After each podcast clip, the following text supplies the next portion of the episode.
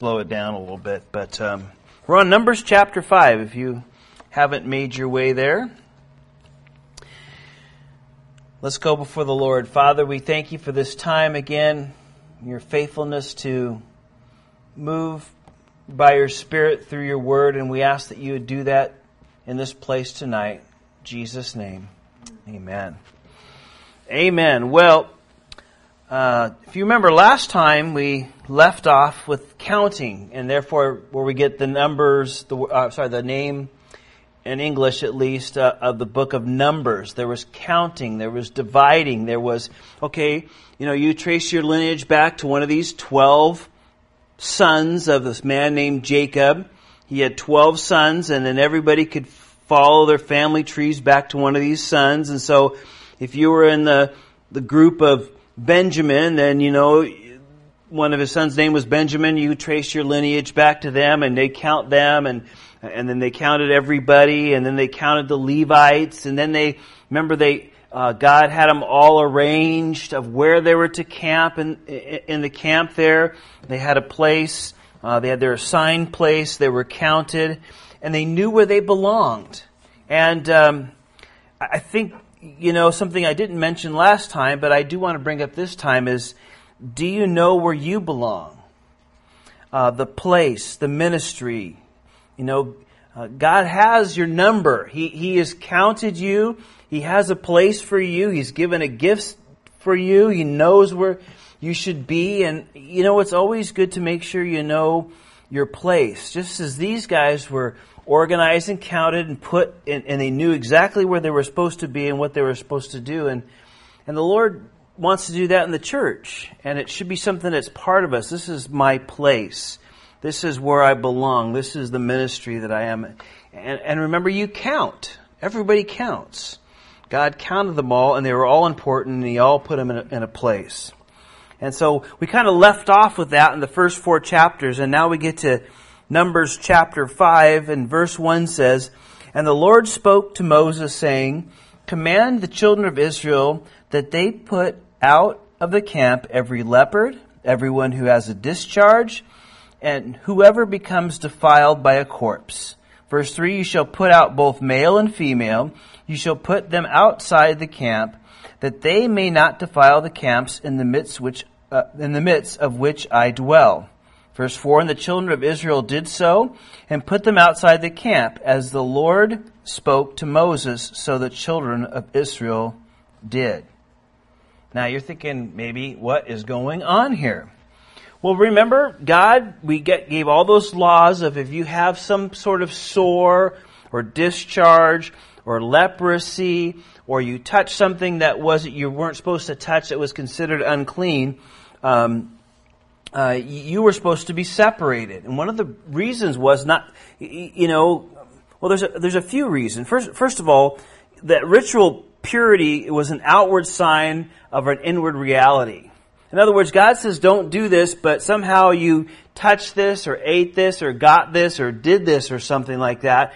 And, and so really, in one sense, it was a picture, right? Uh, uh, this, there's something that's not, that's not right. And of course, you know, again, uh, God's principle was purity of the heart of the individual, not just skin problems or, you know, diseases this way.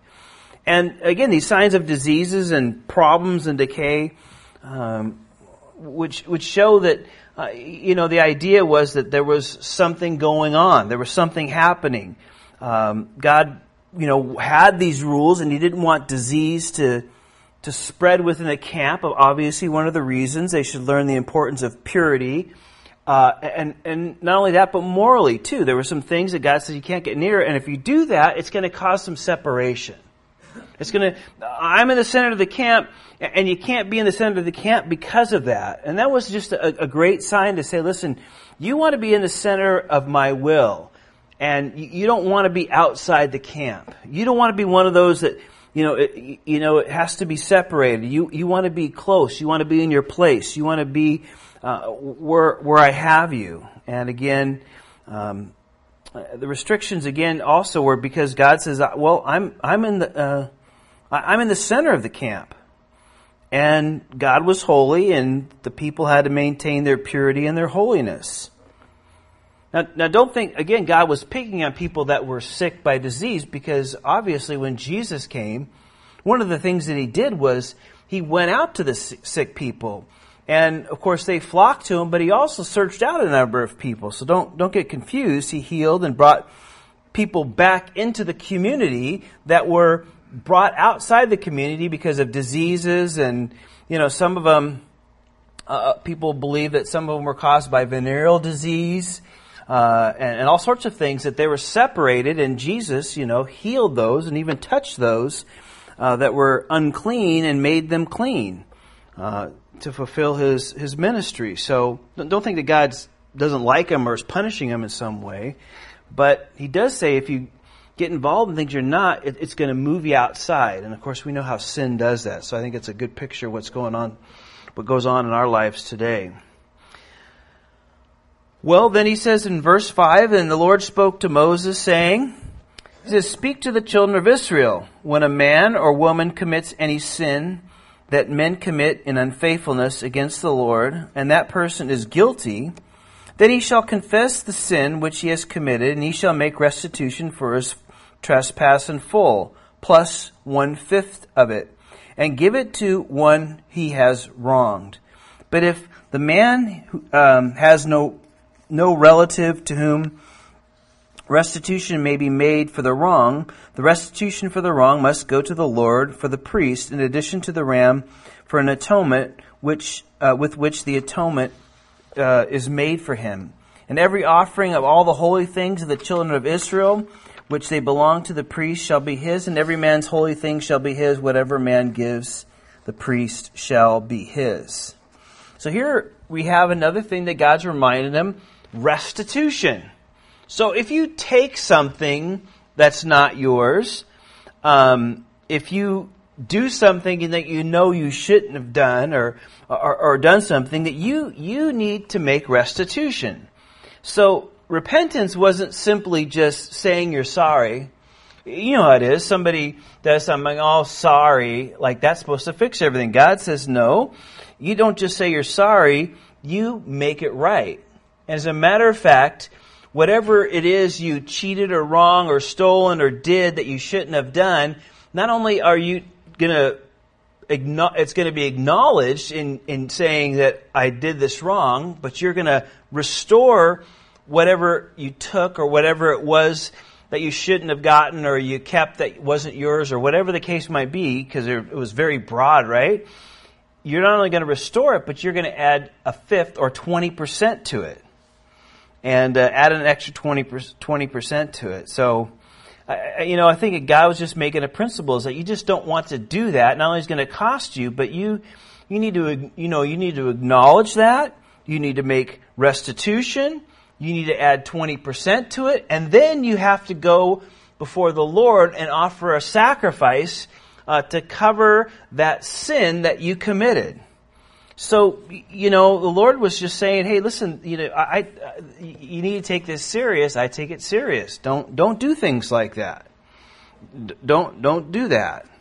There's some people you can take advantage of. I, I grew up. Um, this wasn't a monetary thing, but I, I grew up near um, uh, my neighbor. She, um, same age as my older sister, and she was um, mentally retarded. She, um, at her birth, got the umbilical cord. You know, this was 1960 when she was born, but she had her uh, umbilical cord wrapped around her, her neck when she was being delivered, and it cut off her oxygen for a, you know, a short period of time. But it was enough just to you know, cut off the oxygen to her brain, and she was mentally retarded, and you know, um, so it grew up. She was two doors down, and grew up with her, and boy, but I saw people take advantage of her, and you know, just do mean stuff. It was a, it was it was you know, looking back on it, it was pretty sad. Kids can be pretty cruel, and pretty crazy, and you know, so there's people you could take advantage of, and God says, "Listen, I,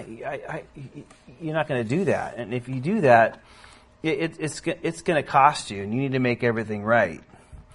And um, you know, it's the the New Testament picks this up, though the teaching, you know, Second Corinthians that talks about chapter 7, you know, worldly sorrow and, and godly sorrow. There's godly sorrow, which leads to repentance and restoration.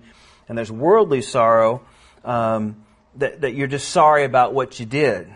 You know, the prisons are full of people who are sorry for what they did because uh, this is the repercussion of what happened. One's an emotion, the other's an action. You know, the true repentance is an action. Uh, just being sorry is just an emotion. And so, um, you know, God says, listen, I, I, I take these things seriously. Now, the next section we're going to read here is kind of unusual. Um, re- remember, at, at, this time, and, and it's still like this in many parts of the world, you know, women had very little rights. As a matter of fact, in a lot of cultures, just like really today, um, you, you, know, they're considered almost as property. You know, particularly you start getting in the more um, radicalized uh, Muslims, they they they just um, women are treated uh, very very poorly, and um, you, you, know I don't know if you ever read any of the stories where ICE, even people like ISIS they took over villages and town, and the women are just they're just brutalized and raped and so forth. And so it still happens today. So it, it's not anything. But this is what God says, right?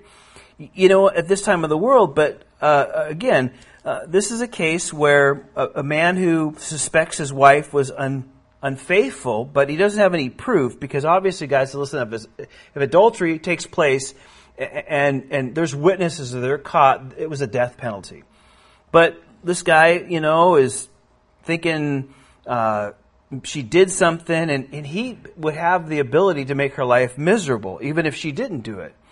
So the man was required to take his wife to the priest for, along with a special offering, and then there was this kind of this procedure that they followed.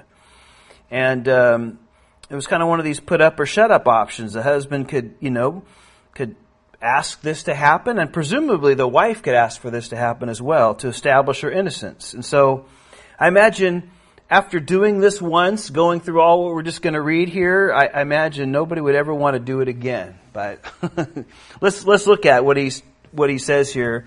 If there's some question of fidelity, if we'd say it today, or you know, if they're cheating on one another in the marriage. So verse 11 says, And the Lord spoke to Moses, saying, Speak to the children of Israel and say to them, If a man's wife goes astray and behaves unfaithful towards him, and if the man lies with her carnally, and it's hidden from the eyes of her husband, and is concealed that she has defiled herself, and there is no witness against her, nor was she caught, the spirit of jealousy comes upon him, and he becomes jealous of his wife, who has defiled herself. Or if the spirit of jealousy comes upon him, and he becomes jealous of his wife, although she has not defiled herself, then the man shall bring his wife. So if he doesn't know what happened, did she do it? Did she not do it? But he feels like she did, but there, nobody proves, nobody knows. Maybe she's innocent, maybe she's guilty. Nobody really knows because nobody was there. He's not sure. Uh, the man shall bring, verse 15, his wife to uh, the priest. And he shall bring an offering required uh, for her, one tenth of an ephah of barley meal, and he shall pour no oil on it, nor put frankincense on it because it is a grain offering of jealousy, an offering for remembering, for bringing iniquity to remembrance. And the priest shall bring her near and set her before the Lord, and the priest shall take holy water in an earthen vessel and take some of the dust that is on the floor of the tabernacle and put it in the water. Then the priest shall stand uh, the woman before the Lord, uncover the woman's head, and put the offering for remembering in her hands, which is a grain offer of jealousy. And the priest shall have his hand in the, uh, and the priest shall have in his hand a bitter, uh, the bitter water that brings a curse. And the priest shall put her under oath and say to the woman, If no man is lain with you, and if you have not gone astray uh, to uncleanness while your husband under your husband's authority, he uh, be free from the bitter water that brings a curse. But if you have gone astray while under your husband's authority, and if you have defiled yourself with some man other than your husband has lain with you, then the priest shall put the woman under an oath of a curse and shall say to the woman, The Lord uh, make a, you a curse and an oath among the people. When the Lord makes your thigh rot and your belly swell. Doesn't sound like a good thing you want to have to happen, do you? And may the, this water cause the curse to go into your stomach and make your belly swear, swell and your thigh rot. And the woman shall say, Amen, so be it. Then the priest shall write these curses in a book, and he shall scrape them off into the bitter water. And he shall make the woman drink the bitter water that brings a curse, and the water that brings a curse shall enter her to become bitter. Then the priest shall take the grain offering of jealousy from the woman's hand, and shall wave the offering before the Lord, and bring it to the altar. And the priest shall take a handful of the offering as a memorial portion, and burn it on the altar, and afterward make the women drink the water. So the idea here is um, you know, so there's a little bit of dust on the floor because you know they're in the desert. The tabernacle's going everywhere, so they just take some some of the dirt off the floor. They put a little bit in the in the in the water, and then you know he writes that curse that we just read there: your belly swell and your thighs rot, and, and he kind of scrapes that off into in, into the cup of water a little bit. And the idea is she is going to eat her words. Okay, we would say today, right? You get the idea is that, hey, you're, you're saying, what you're saying is true that you didn't do this and you weren't involved in this and, you know, you're innocent of all this. And so, you know, you're going to eat your words. And if you're lying, then obviously there's going to be those uh, repercussions. And then when her husband has made her drink, I'm sorry, when he has made her drink the water, then it shall be, if she defiles herself and behaved unfaithfully towards her husband, that the water, uh, that the water that brings a curse will enter her and become bitter, and her belly will swell and her thigh will rot, and the woman will become a curse among her people. But if a woman has not defiled herself and is clean, then she be free and may conceive children. So again, the idea is, uh, you know, with the belly swelling and the thighs rot, is that you won't be able to have children. That's, I think that's, you know, sums it up down there. So this is the law of jealousy then. When a wife, while under her husband's authority, goes astray and defiles herself, or when the spirit of jealousy comes upon a man, and he becomes jealous of his wife, then he shall stand the woman before the Lord, and the priest shall execute all this law upon her. And the man shall be free from iniquity, but the woman shall bear her guilt. So again, this law protected her from a jealous husband as well. Um, you know, if he was accusing, oh, you did this, you know, you're behind my back, blah, blah, blah, and all this kind of stuff, then, hey, you, you know what, no, let's just go. We'll go see the priest.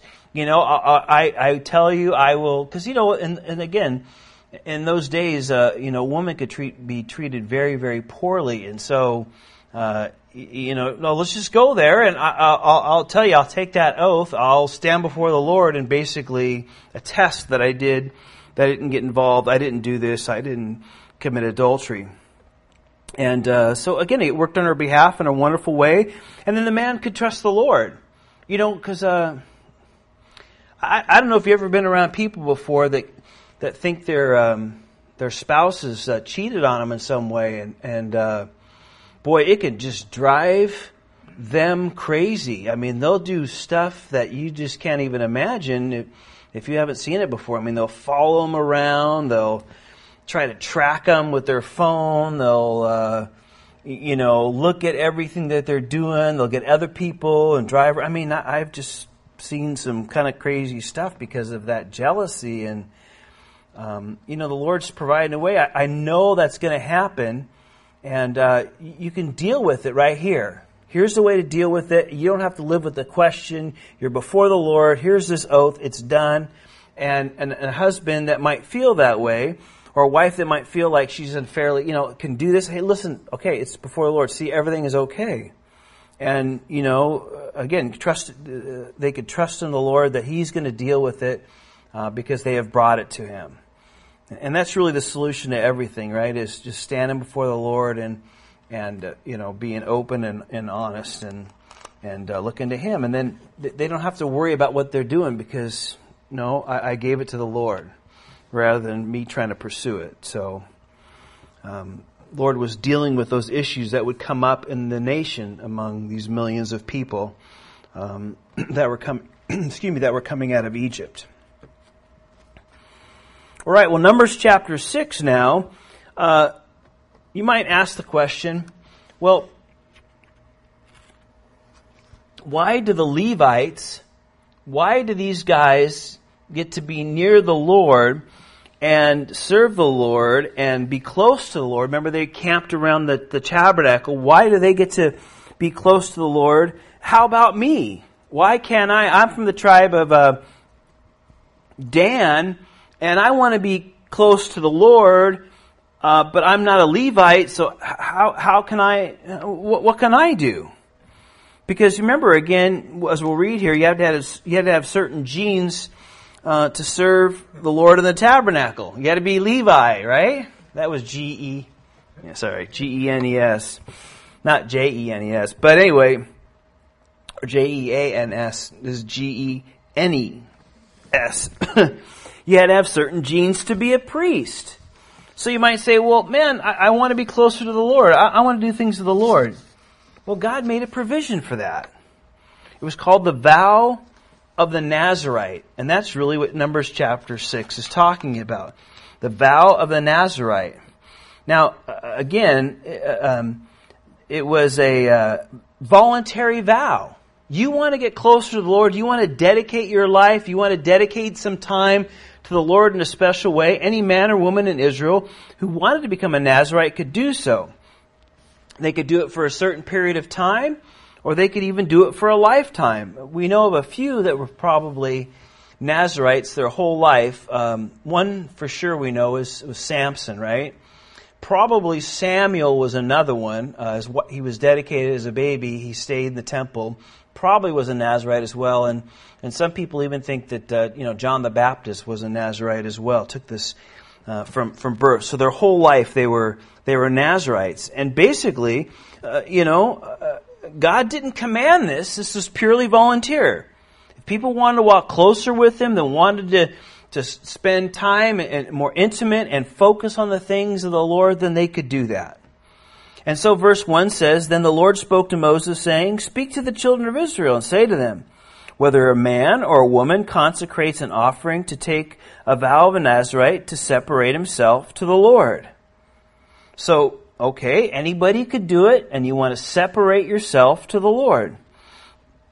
Now, don't confuse a Nazarene or one from Nazareth, because remember, Jesus was called Jesus of Nazareth. It's close, but it's not a Nazarite. So, a, Nazar, uh, a Nazarene was from a town called Nazareth, which is where Jesus grew up. So sometimes you'll hear that and it's kind of close, so you think that's a Nazarite, but it's, it's, a different word. So a Nazarite was one who made this special vow to the Lord, usually uh, for a period of time in his devotion to the Lord. The, the Nazarite or uh, Nazarene is, is a one from Nazareth. So again, uh, ordinarily, this public vow was generally for a, a limited time. And again, uh, you think, well, why do these guys get to be close to the Lord? I want to be close to the Lord. And the Lord says, here it is. So he said, he shall separate himself from wine. So this is how he's, what he thinks he's supposed to do when he's uh, take, taking this voluntary vow. He shall separate himself from wine and similar drink, and he shall Drink neither vinegar made from wine nor vinegar made from similar drink.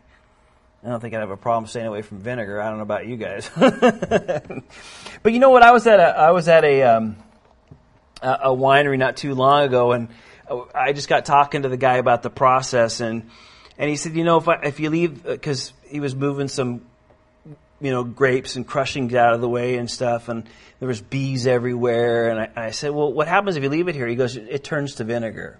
He says, that's pretty much what happens. The sugar, you know, brings out that alcohol t- content, but eventually uh, it becomes like a vinegar, which I, I didn't know that. And so that way, when you see that wine vinegar, and when they were going to give that to Jesus when he was thirsty, remember he said, I thirst, and they dipped something and they were going to hand it to him. They handed it to him. It was a wine vinegar. So typically, that just means it's just been grapes that have just been, you know, gone past their expiration or they didn't get, you know, taking it right. So it turns kind of, that's kind of, I think, what they're talking about here. It's not like that vinegar we use to wash out your coffee pot or something.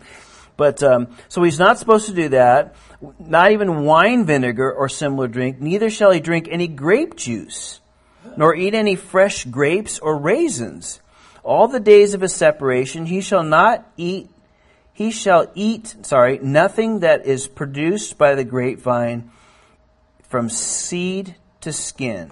And so basically, what is he saying? The first thing is if you're going to separate unto me, I, I, I, this is the first thing that I want you to stay away from. Now, is it really the alcohol, the drinking wine, um, that that's the big deal? Well, oh, oh, probably to a certain degree. You know, God told the Levites earlier we read, don't, don't, you know, when you're serving me, you're just just not going to drink.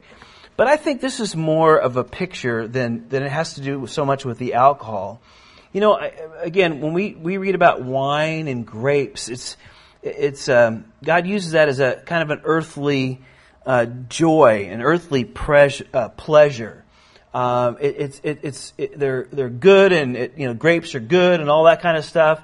And, and the wine, wine is kind of talking about, you know, celebrating and earthly pre- pleasures. And what God, I think, is saying through this is, hey, listen, um, you know, uh, you're dedicating yourself to me. I, I, don't want you to think about all the all, all the all the worldly pleasures that you know that that are down here that you're involved with. I want you to be heavenly minded. I don't want you to get caught up in all these things during this time you're dedicating to me. The focus should should be on me and not all these earthly pleasures, if you would.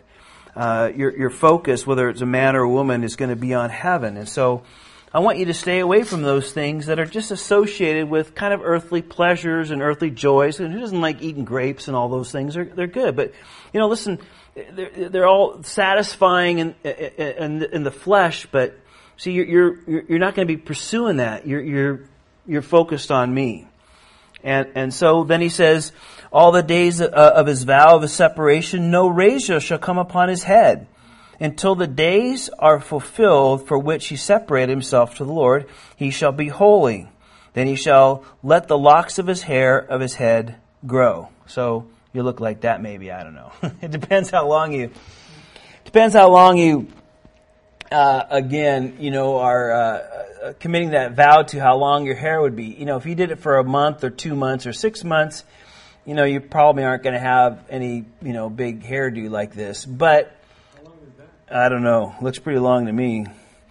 Uh, that's a heavy head flip, isn't it? You know, I, when I just got my haircut right before I came in here downstairs at Lily's, and uh, as I sat down in the chair, there was this hair, you know, this thick hair, this long with a little, like a ponytail wrap dealy on one end, and the hair was just laying there. I go, oh man, can I have some of that? And uh, she kind of laughed. I go, I go, is that real? Or people pin it on their head? You know how girls put those dealies on to make your hair long or whatever. She goes, no, that's just the gal right here. She, I just cut her hair and she's going to donate it to the cancer deal. And I said, well, how long? She goes, oh, it's 14 inches long. And, and, um, you know, and, and, and that girl still had hair like to here, to her here. And she goes, oh yeah, it was way down, way down um, in my legs. I'm like, wow.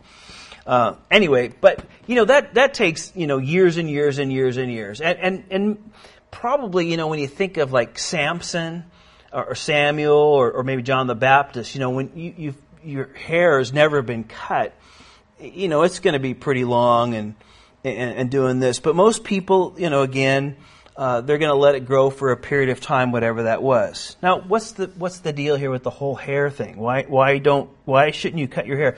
Again, man or woman, right? Man or woman. So this is for everybody. Well, again, this was uh, one of those outward signs of your separation to the Lord.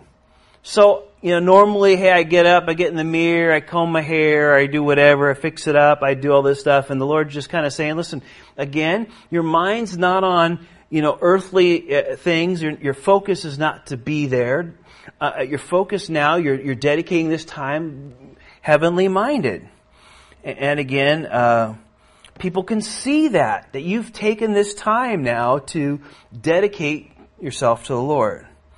And again, I think it's a picture we have today. Can people see in our lives and know that we're dedicated to the Lord?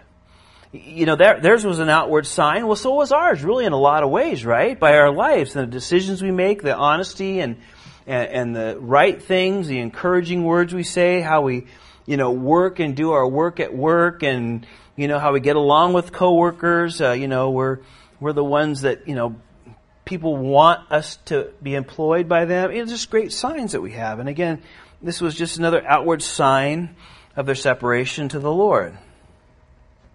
And, and then verse six, in the uh, days of a separation, uh, I'm sorry, in the days that he separates himself to the Lord, he shall not go near a dead body. He shall not make himself unclean even for his father or his mother, or for his brother or for his sister when they die, because his separation to God is on his head. And all the days of his separation he shall be holy to the Lord. And if anyone dies suddenly beside him and defiles his consecrated head, he shall shave his head on the day of his cleansing, on the seventh day he shall shave it.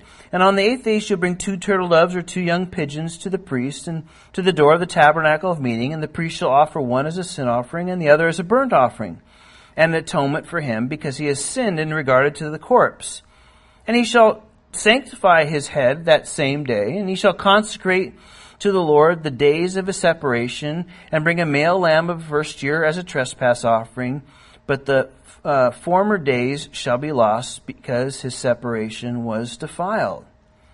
So, uh, you know, he, during this time, again, the idea is you're, you're, you're, you're not on uh, earthly things. So if somebody dies, normally in your family, you would prepare the body. There was no undertaker, there was no morgue, there was no uh, funeral home, yeah, Mel's or whatever, uh, to go pick up the body and take care of it, put it in the casket. You don't have to do anything. I mean, they had to do everything, right? And it's kind of a mess when somebody dies. You know, I don't know if you've been around all that, but they, everything kind of the body empties out. It's kind of a nasty deal, really, in a lot of ways. You know, if that's just that they die normal, if they die violently, it, it gets really gruesome. And um, but but they had to take care of that. But here it is. You know, this is your responsibility as part of. But God said, "No, listen. You, have dedicated this time to me, and, and don't hang around dead things." You know, the Lord, you know, represents life. He represents eternal life, and uh, uh you know, so you're not mourning the same. And yes, they've died. Not that you there's not any mourning, but again, your your mind and your heart is on heavenly things. You think of eternal things, eternal life. And so I don't, I don't want you to hang around those things. You're representing something special. You, you don't sorrow, we say in the New Testament, when somebody dies that knows the Lord like other people sorrow because we know that we'll see them again in heaven. And so I want you to be that example.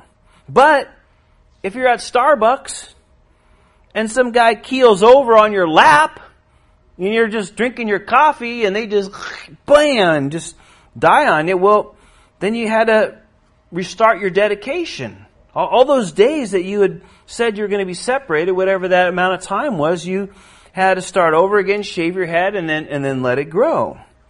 Um, you know, if you got too close, uh, again, there was a price to be paid. But remember, this is all voluntary. This is somebody that voluntarily wanted to do it. He doesn't command anybody to do this. This is something they wanted to do. So don't think of it as like some big burden. These are people that wanted to do this, and so God says, well, listen, this is the this is the deal of separation. I, I really want you to to do this and be in a great example, and it'll draw you close to me. And these are some of the things you need to stay away from and and represent in a different way because you're saying, you know, your heart and your mind is dedicated to me during this time. Now, that doesn't mean they didn't work or anything. Don't misunderstand me. But this is what they had to do. And, and then verses 13, really all the way to the end of verse 21, pretty much just says uh, this. I'll just sum it up for us right here. when your days are over, whatever that period of time is, you would go to um, the uh, the priests and you would bring uh, a burnt offering. So this was something that, that cost you money because you're going to bring about five offerings into the Lord when this happened. And one of the things that you would do is you would bring a lamb and you'd bring some uh, uh, unleavened bread, some drink offerings and burnt offerings and peace offerings, and you would bring all these things uh, there, and anything else you chose to dedicate. You could dedicate more things. And then you'd shave your hair, and one of the things you would shave your head, and one of the things you would do is you'd take that hair, and that actually went in in a special place underneath this peace offering. Remember we talked about the peace offering or the fellowship offering? That part where you, you're, you're fellowshipping and having a dinner with the Lord. Part of your, when that was cooking, uh, your, your hair was uh, burning up as again, that wonderful sign that, um, uh, that, you know, outward sign of that dedication is being offered to the Lord. I, I dedicated that time to you, Lord, and that hair just kind of was that outward picture of, of the dedication. Here it is. I'm going to offer it to you. And um, then there was this great offerings and this, you know, kind of great feast that they would have before the Lord there at the tabernacle. And so again, uh, you know, somebody that just wanted to dedicate it and, and focus on the things of the Lord, God was saying, hey, anybody can come at any time and anything you want to do. If you want to, I'll, I'll let you get as close to me as you want to. He always wants that. I always, I, I want you as close. Uh, I'll, I'll, let you as close as you want to be. How, how deep do you want to go with me? Are you okay with just, you know, a little bit here and a little bit of me here and a little bit of me here? Well, okay. You want to go deeper? Great. How deep do you want to go? I'll take you as deep as you want to go. But again, God will never take you one step further than you want to go. He's not going to pull you by the ear. Come on, let's go. He, he, he wants you to be willing. And if you're willing, it's amazing the things, you wouldn't believe the things it'll do in your life. And a lot of us know that. We've experienced that. Well, the last part of this um, this verse, kind of, uh, or last part of this chapter, is a little bit interesting here because uh, verse 22 says, And the Lord spoke to Moses, saying, Speak uh, to Aaron and his sons, saying, This is the way you shall bless the children of Israel. Say to them.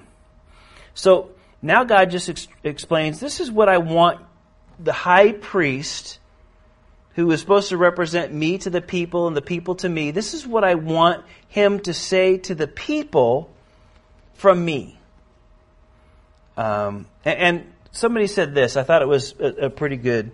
It says God's blessing on the part of the people was not gained by outstanding acts of devotion on their part. Rather, God freely blessed his people as a mark of his outstanding grace and mercy. So think of that. God's, God's going to, now I want the people to hear this blessing. And this is what it says here. Um, verse 24 The Lord bless you and keep you. The Lord make his face shine upon you and be gracious to you. The Lord lift up his countenance to you and give you peace. So they shall put my name on the children of Israel, and I will bless them. So do you guys ever hear that song? They sing a lot. The Lord bless thee and keep thee. The Lord make his face. Ever sing that song? Yeah, he sings that at the end of his services. He did. That's exactly right. And, but you know, the Lord wanted the people to hear, if you, if I could put it this way, how he felt about them.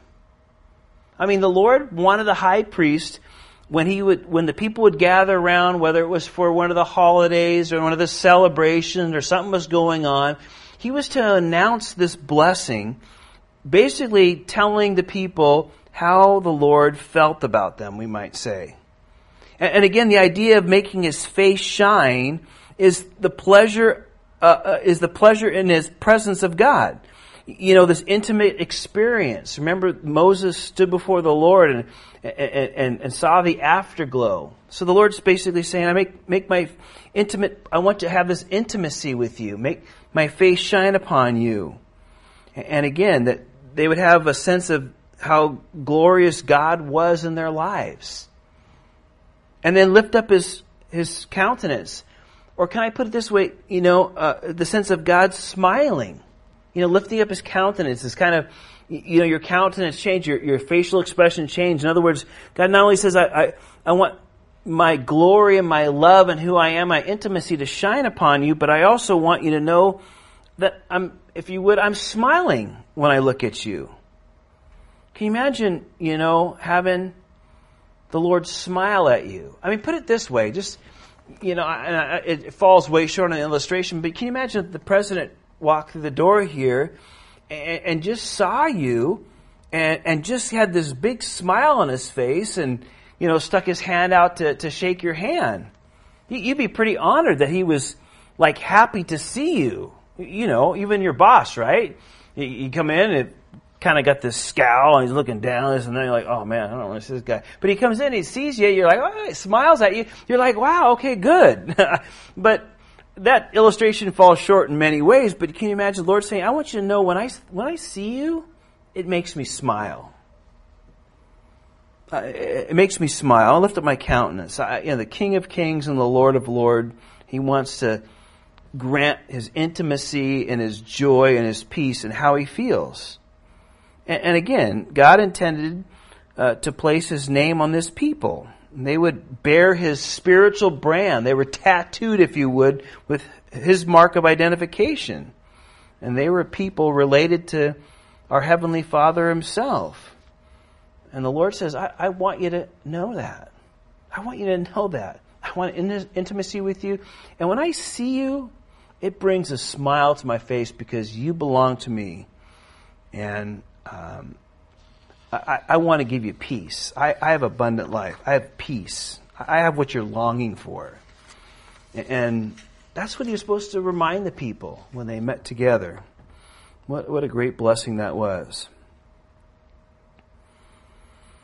Well, chapter 7 is, I think, the second longest chapter in the Bible next to Psalm 119, which talks about the Word of God. There's 89 verses here, and you know what they're all about pretty much? The gifts of the princes, the, the people that kind of were heads of the family. It's just pretty much uh, gifts that's that's what it's all about. What these guys gave, and let's let's read a little bit, and uh, we'll scoot through most of it because it's repetitive. But verse one says, "Now it came to pass when Moses had finished setting up the tabernacle." They anointed it and consecrated it and all its furnishings and the altar and all its utensils, and he anointed them and consecrated them. Then the leaders of Israel, the heads of the father's house, who were leaders of the tribes over all who were numbered, made an offering. So these guys that were leaders over their groups of people, you know, the ones that could trace their lineage back to those 12 boys, they, they made an offering to the temple. Now, they already made lots of offerings because they had all had supplied all the materials to build all that, but now they're bringing more. And verse 3 says, And they brought their offerings before the Lord, six covered carts, and twelve oxen, and a cart for every two uh, a cart for every two of the leaders, and for each one an ox. And they presented them before the tabernacle. So the first gifts these guys give are basically 12 oxen and six carts. Figure that out pretty quick. Two oxen per cart, right? So that they could pull stuff. You're talking big ox that can pull heavy stuff. And I think you're getting the idea of what probably what they're going to do with them, right? Uh, remember, they were divided, the Levites that were in charge of the temple were divided into three groups, and one had to carry all the, uh, all the curtains and uh, the, the hanging things, the linen curtains around the outside, the curtain on the inside, the ones on the outside, the coverings. They had to carry all the fabric. Uh, one had to carry all the bases and boards and sockets and poles and all the stuff that held it up. And then there was one group of people that had to carry the furniture, like the ark and the table of showbread, and the burnt offering, and and you know the laver and the menorah and all, and the, all that stuff, and they had to carry the furniture. So they're bringing gifts to help transport some of these things. And verse 4 said, And the Lord spoke to Moses and said, Accept these from them, that they may be used doing the work of the tabernacle of meeting. And you shall give them to the Levites, to every man according to his service. Now, to me, that's one of those underlined verses in the Bible uh, because I think it's a, it's a key here. The Lord says, Listen, give to those people these things I'm given to them according to their service. See, uh, the Lord's great. They're for the Levites who are doing the moving, and they're to give them out to those that are working. And verse 6 says, And then Moses took the carts and the oxen and gave them to the Levites. Two carts and four oxen he gave to the sons of Gershon according to their service. Okay, so it seems pretty pretty good so far, right? Okay, here's two carts, four oxen. That's enough to, to for them to do their work. Seems pretty good. Pretty good even split here down the middle. Uh, you know, in thirds. That's a that's a very even split. And then verse eight says, "And four carts and eight oxen he gave to the sons of Merari." according to their service under the authority of Ithamar, the son of Aaron the priest. But to the sons of Kohath he gave none, because theirs was the service of the holy things which they carried on their shoulders. Now you might be saying, well, wait a minute, that doesn't seem fair. One group gets a pretty much an even split, and the other group gets twice as much, and, and then the third group gets nothing. And and, and it doesn't seem like an even fair split. Wait a minute. They don't get any, these guys get double. These guys just get a regular share. They get double and these guys get nothing. But you ever felt that way yourself? God's not fair? sometimes we think God's not fair. Or sometimes we envy. Why do they have those things? Why do they have those gifts? Why do they do that? Why do they get to do that and we don't? I don't. I don't get to. You know, this happens. Why do they have this and that? And, and, and again, um, we can feel that way. These guys could have felt that way. You know, we have to remember we don't know the labor that the Lord has for a person. The Lord has work for them. The Lord's given them those gifts, or given them those things, or given them those advantages, or given them those disadvantages, whatever it seems like. And, he has work for that person. And he gave it to him for a reason, whether it's a gift, a position, this, that, or whatever you could think of. And, God's fair. He knows what a person needs or what he's going to do with that person or the reason he's gifted them or given those things. We don't know the labor and the work that the Lord has for them. We also see that the Lord gives us what we need for what he calls us to do. You see, the Kohathites, they were in charge of the most holy things. And God said, listen, I don't want the Ark of the Covenant. I don't want the incense altar, any of the furniture. That's all got to be carried by hand. That's all got to be carried by people. It doesn't go on carts. It's not hauled around like anything else is hauled around. I want you to understand this is special, holy, represents me. It's pictures of paying for sin and washing and cleaning and then coming into my presence. This is not dealt with like everything else. And you could carry the, uh, the, the curtains and the you know the boards and the fixtures and all that stuff that holds up the curtains and holds everything up, but the the furnishings all have specific pictures and they got to be carried. And so I'm going to give everybody what they need to do the work that I've called them to do. And the guys who had the least really were closest to the holy things, if you think about it. So again, a good picture and a good lesson for us to learn too. You know, God gives us what we need. We don't have to be jealous of what anybody else has or doesn't have, whether it's things or gifts or abilities that the Lord has blessed somebody with. We just, you know, who knows what God's doing with that? We, we don't know what, how God's preparing or how God's using and how God's working. And so we just rejoice in what God gives us, and He knows that He's going to give us what we need to accomplish what He's called us to do. Don't ever forget that. Don't, don't, don't discount. Well, I don't know how to do that. Well, God's going to give you what you need to accomplish what He's called you to do. If He's calling you to do that, He's going to give you what you need. Well, the, the leaders aren't done. Verse 10 says, Now the leaders offered the dedication offering for the altar when it was anointed. So the leaders offered their offering before the altar. For the Lord said to Moses, They shall offer their offering one leader each day for the dedication of the altar. So now the, the, the altar is going into service. Everything's happened. We've trained the Levites, remember, through the book of Leviticus and all these things. And, and, and now uh, they're giving to put everything in service. And notice the leaders are givers. It's amazing what that does to people when they see them giving. I think, you know, it, it's, uh, it really encourages people. I think one of the greatest examples that in the Bible is David, right? In 1 Chronicles 29, He had already given so much to build the temple. When the temple's finally being built, enough gold so they could line the walls inside this building, inside the building of the temple with gold. Everything was gold. I mean, the sides were gold, the, probably the floor was gold, I think the roof was gold. I mean, they could line the inside with gold. That's how much he gave. And then the, everything else was just, was, he just gave so much and gave so much and, uh, you know, already out of his treasuries. And then, you know, when he's, uh, it's getting closer to be built and he's getting older, he even gave more. He, he said, I'm even going to give more. You know, so we could keep the, you know, there's plenty of money there to pay for the Levite's salary and the priests so they could get all the offerings and, uh, you know, they'll be good for the next 50 years or whatever, 20 years. And he gave, and, you know, in First Chronicles 29, it says when the people saw that, they were just so excited that it just caused them to well up with this great generosity people gave and everybody rejoiced. It's a, it's a great picture. It's amazing how encouraging, you know, when, when we're people known as being generous, that how that really works in the lives of people.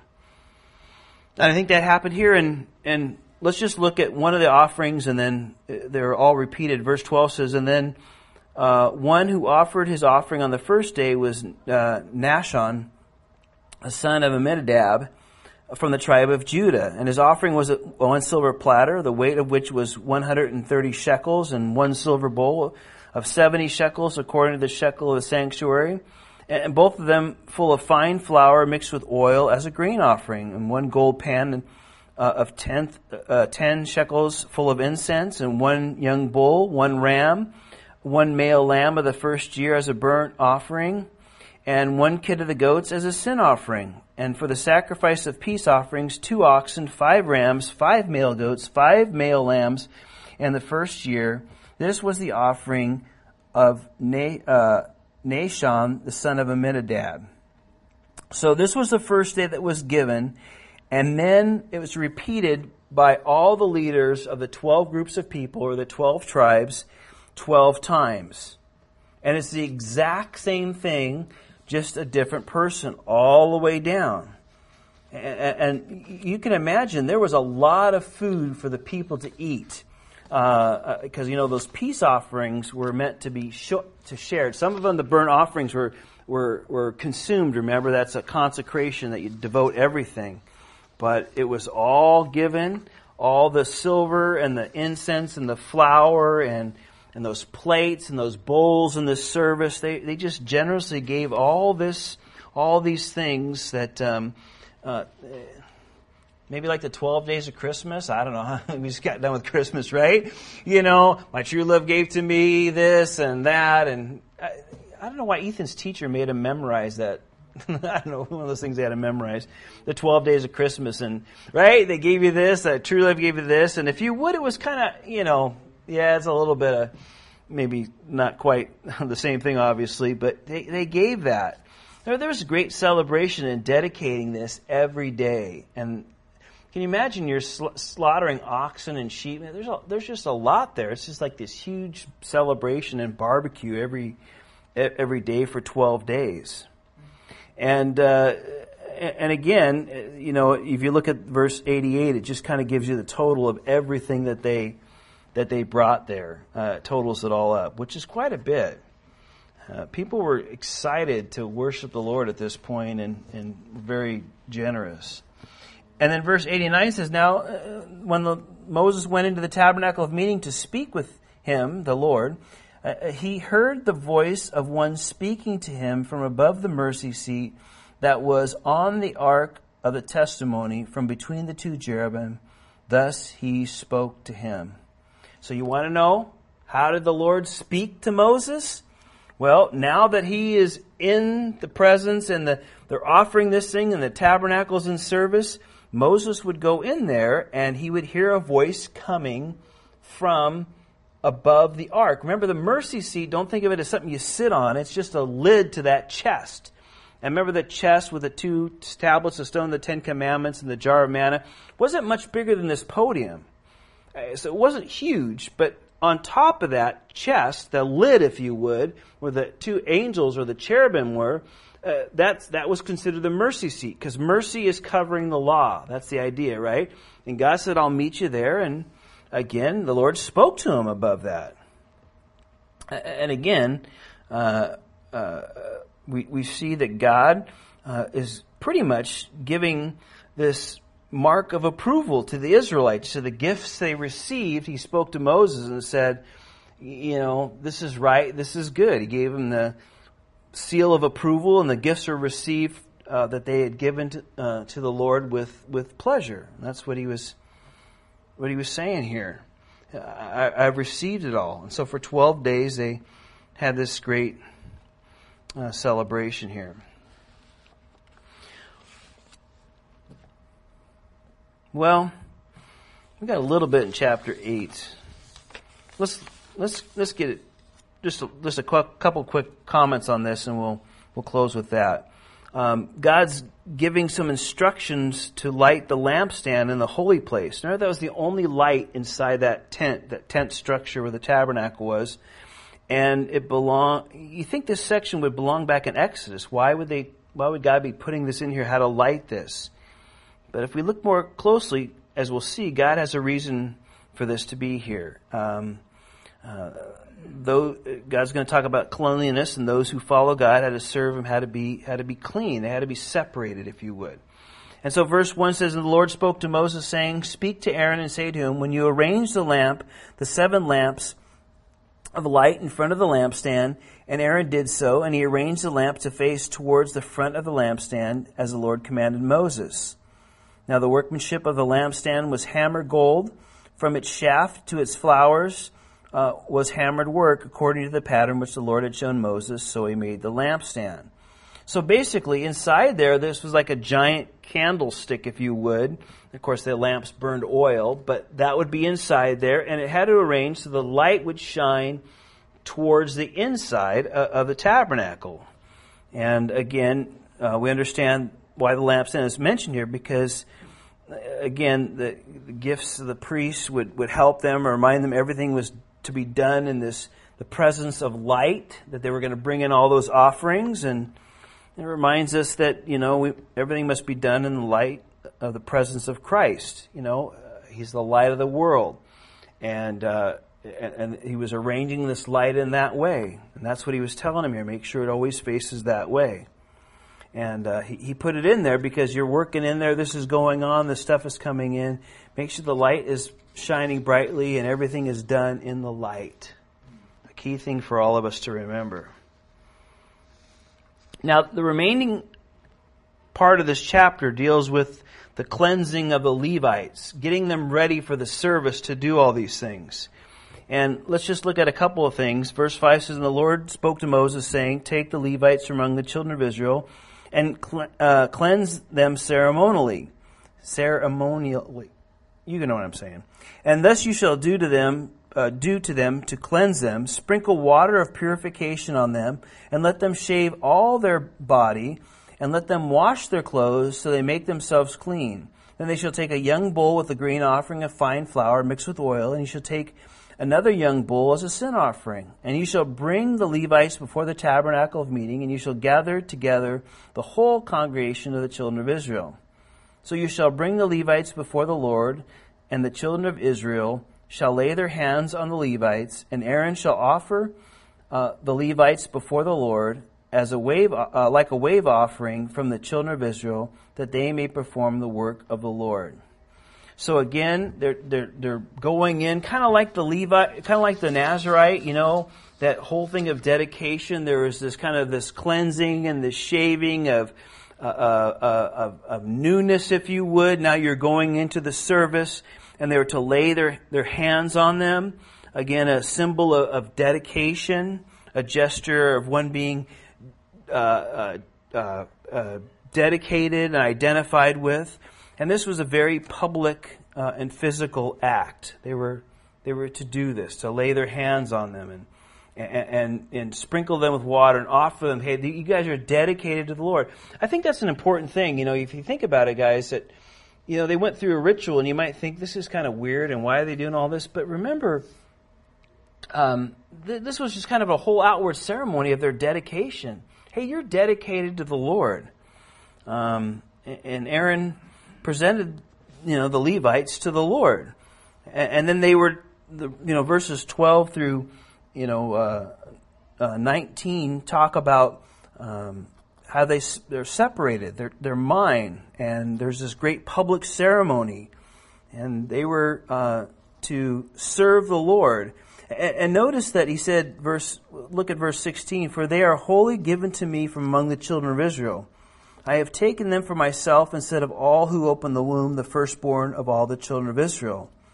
For all the firstborn among the children of Israel are mine, both man and beast. On the day that I struck all the firstborn in the land of Egypt, I sanctified them to myself.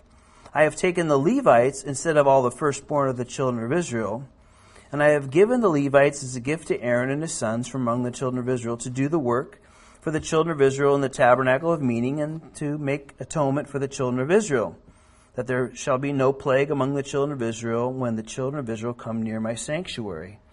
So God said, listen, I was going to take the firstborn. That was mine. That was, if you look back, I think in Exodus 18 or uh, something like that, you know, that he said, the firstborn are mine. Uh, I want you to be a, a nation of priests. But God changes it now and takes just the Levites. And so he has this very public ceremony of them being dedicated to the Lord. I think you kind of put it like, uh, you know, if somebody was going to be ordained as a pastor or you're sending somebody out as a missionary, um, you know, they, God says, I, I, I'm, de- I, they're dedicating, they're having a ceremony to dedicate them to the things of the Lord.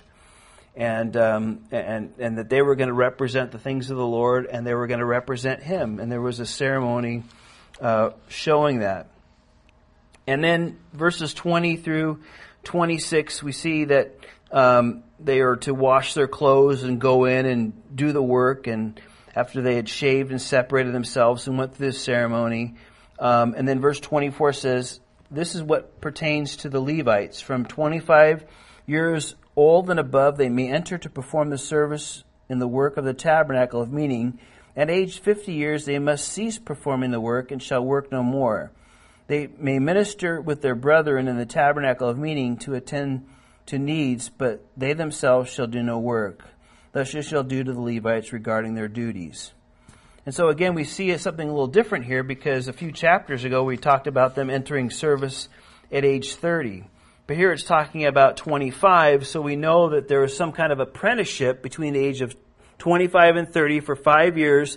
They were taught how to do, how to approach the Lord, how to make sure the people, you know, got things, how would they would judge things, how they would handle the situation, what happens if somebody had this sore on them, what happens if there was some kind of mold growing in somebody's house so it didn't spread to other people and have some plague that wiped them out, uh, how to deal with these situations uh, that come up that they had to rule on or help with these sacrifices. So they got five years of training and then from 30 to 50, they, they did the work. And then once they hit 50, they didn't do the work anymore, but they were able to participate and probably train the younger people and advise and do things. And so God had, uh, you know, had their service worked out for them, and they were able to be dedicated and, and be used by the Lord.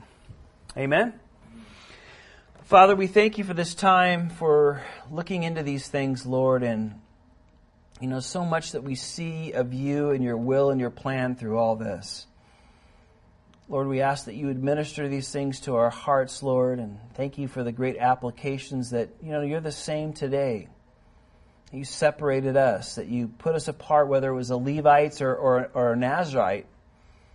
One of the Nazirite vows, it's just voluntary service, Lord, voluntary commitment. Just, we do it because we love you.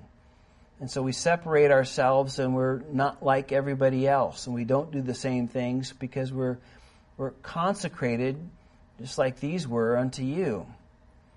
And so there's certain things we don't touch, and certain places we don't go, and certain things we don't say, and certain things places we don't hang out because not because we can't or you permit us not to, it's just we're separated for you. And that'll cause some problems to do that, and you say, No, uh, you represent me. That's not what representing me is, does and as a part of. it. so we thank you for these important lessons, Lord, that you've revealed to us tonight. Minister them to our hearts. We thank you and love you in Jesus' name. Amen. Amen. Read ahead on Sunday, Revelation 14.